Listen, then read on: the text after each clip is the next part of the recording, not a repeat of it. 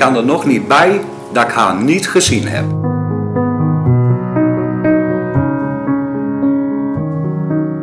Ik ben naar haar toe gegaan. En toen ben ik naast haar gaan zitten en de hand vastgehouden en uh, met haar gepraat. Het idee uh, om haar uh, ja, gerust te stellen en te weten dat er iemand bij haar is die, die ze kent. De gezelligheid, de positiviteit.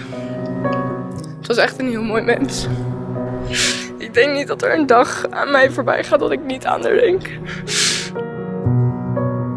Door zo'n hoge beroep zitten wij meer dan een jaar langer in twijfel en spanning.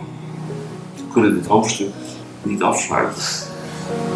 Een extra jaar van wachten. Ik hoop voor die ouders dat ze het een plekje kunnen geven. Je kind verliezen. Het is de grootste nachtmerrie van elke ouder. In deze podcast hoor je het verhaal van Suzanne uit Beuzegem.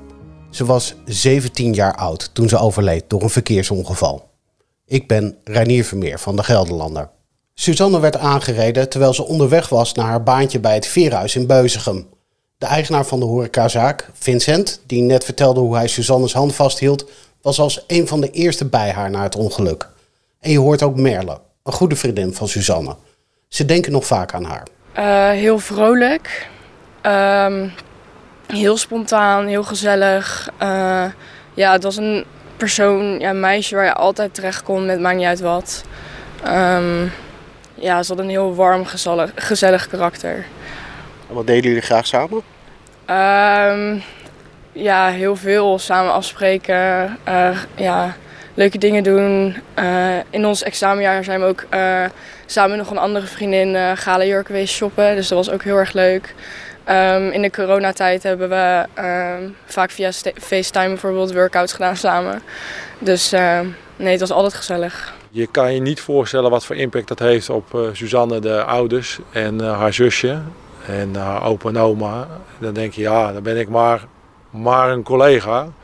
Maar ik merk dat het me bezighoudt en dat, ik merk ook dat het onder collega's nog steeds leeft. En het positieve wat ik daaruit haal is dat uh, hè, je bent pas dood als je vergeten bent, zeggen ze toch altijd. Nou, dat is Suzanne zeker niet. Die, die wordt niet vergeten en ze hangt, hangt een mooie foto bij ons in het restaurant.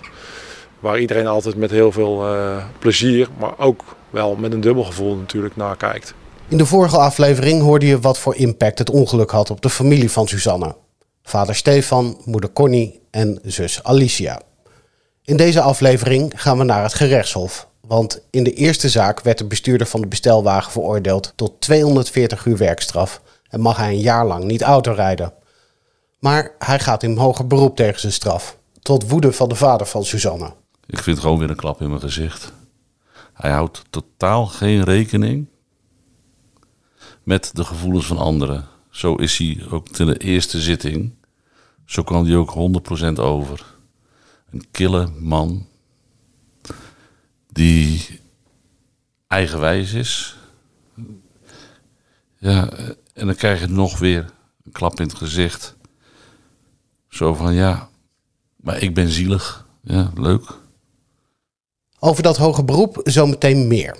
Na de veroordeling ging de familie in mediation met Albert P., een 59-jarige man uit het Friese dorp Wijnjewouden. Waarom wil je praten met de man die je kind dood heeft gereden? En wat hoop je daarmee te bereiken? Er is heel veel kapot gemaakt bij ons. En um, klinkt heel raar, maar een gesprek met de dader. Dit doen ze nou niet alleen voor, voor verkeersslachtoffers, maar zelfs voor uh, iemand die uh, een ander heeft vermoord, willens en wetens.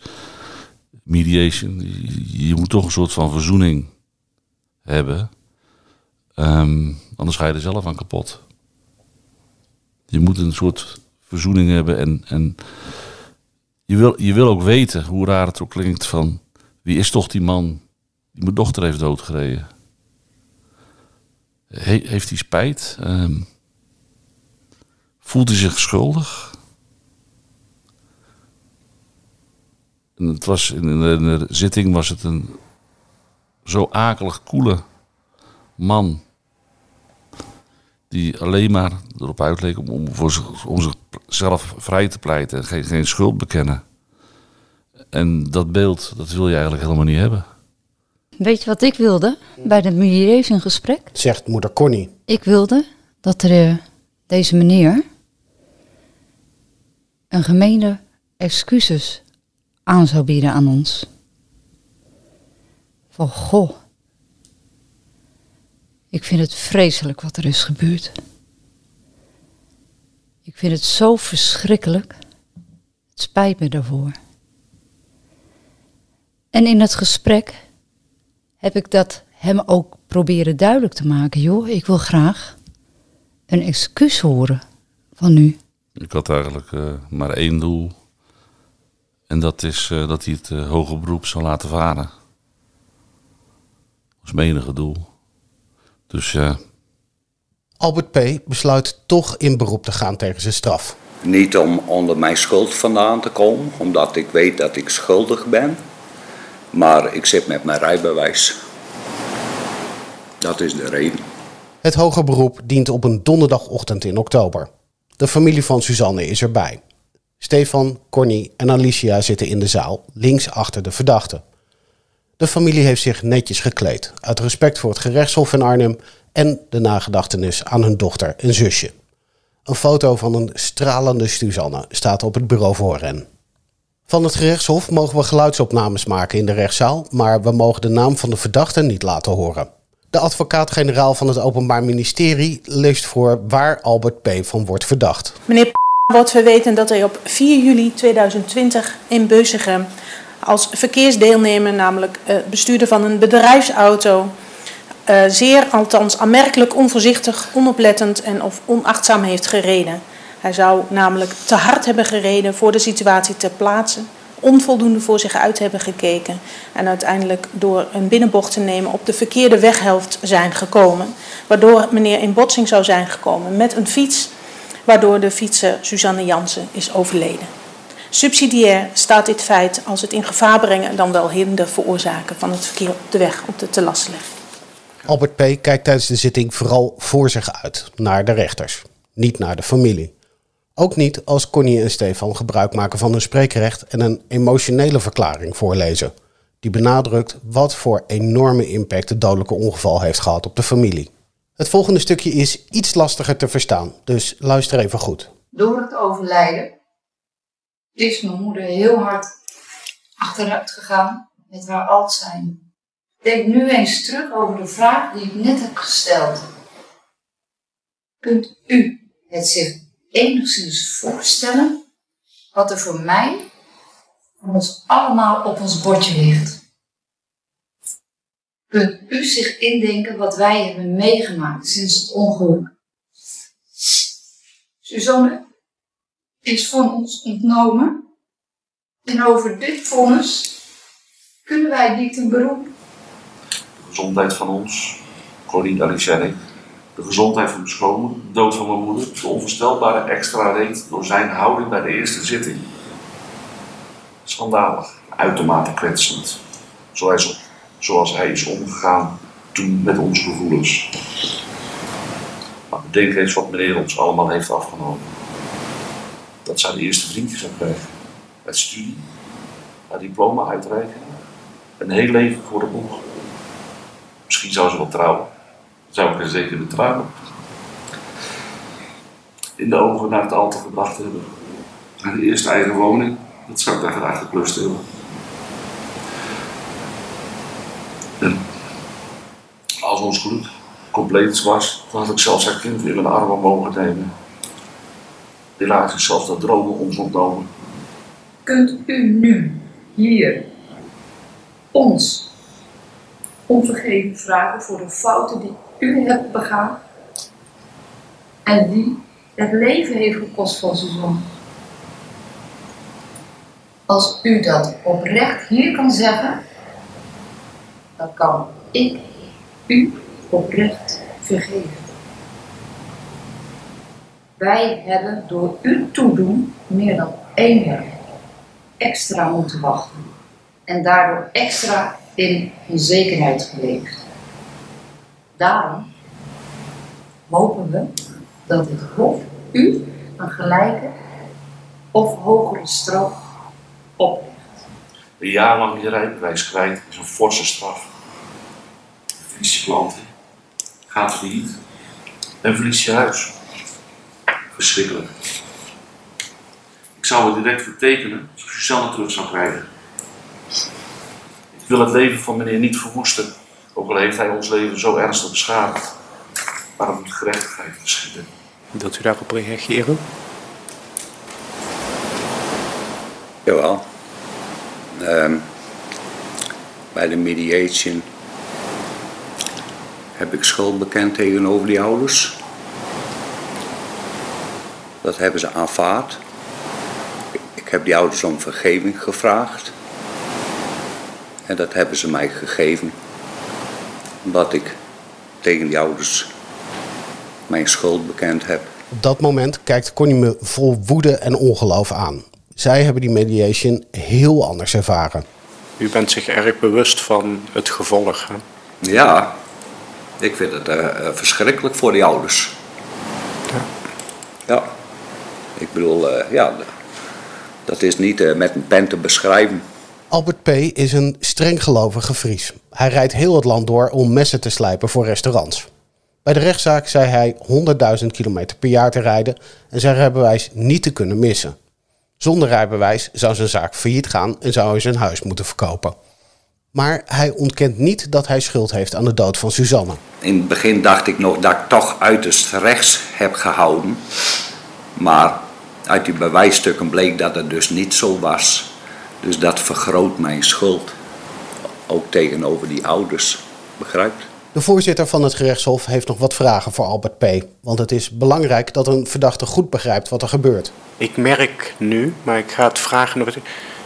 Is voor u in de loop van de tijd ook duidelijk geworden dat er een groot verschil is tussen de vraag of het verwijt is dat u iets opzettelijk hebt gedaan, of dat het door uw schuld is gebeurd? Weet u dat dat twee verschillende dingen zijn? Ik begreep de vraag niet. Begrijp ik. Ik heb toen ik de stukken las, Ja, een paar keer op me laten inwerken dat u moeite had om schuld te erkennen, omdat u zei: Ik heb het niet met opzet gedaan. Klopt dat, dat u zo dacht? Ja het was een ongeluk. Ja. En in deze zittingszalen is er een groot verschil tussen de vraag of iemand opzettelijk iets heeft gedaan Ja, of per ongeluk. ja, Maar ook als iets per ongeluk gebeurd is, kan dat toch nog een strafbaar feit opleveren. ja. En dat is met name in, in het verkeersrecht is dat heel belangrijk. Want laat ik maar even gewoon heel direct zijn. Als het verwijt was dat u Suzanne opzettelijk doodgereden had, dan hadden we gepraat over jarenlange gevangenisstraf. Dat is opzet. ja. En het gaat hier vandaag, en het is goed voor iedereen om zich dat goed te realiseren. Het gaat niet om opzet, het gaat om schuld. Het Openbaar Ministerie eist in het hoger beroep dezelfde straf als in de rechtbank. 240 uur werkstraf en een jaar rijontzegging.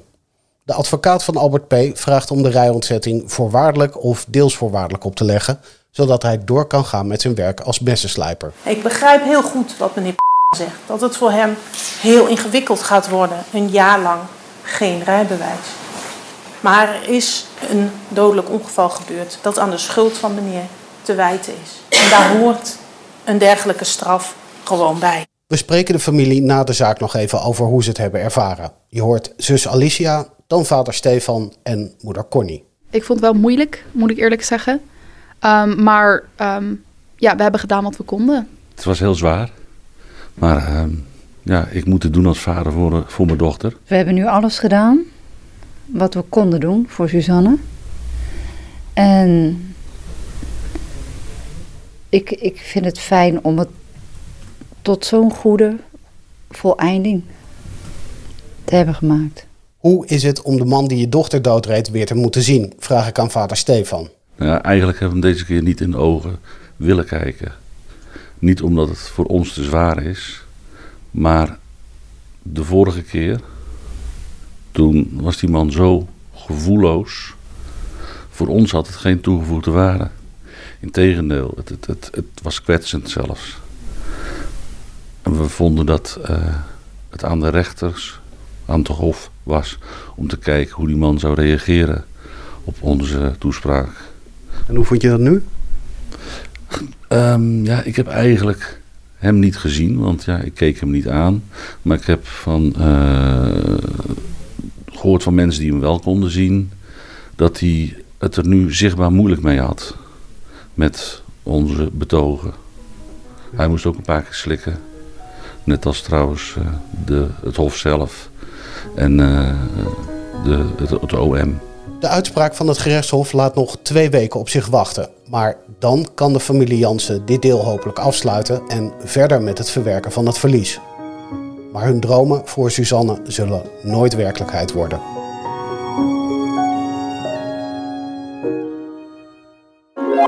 Dit is een podcast van de Gelderlander.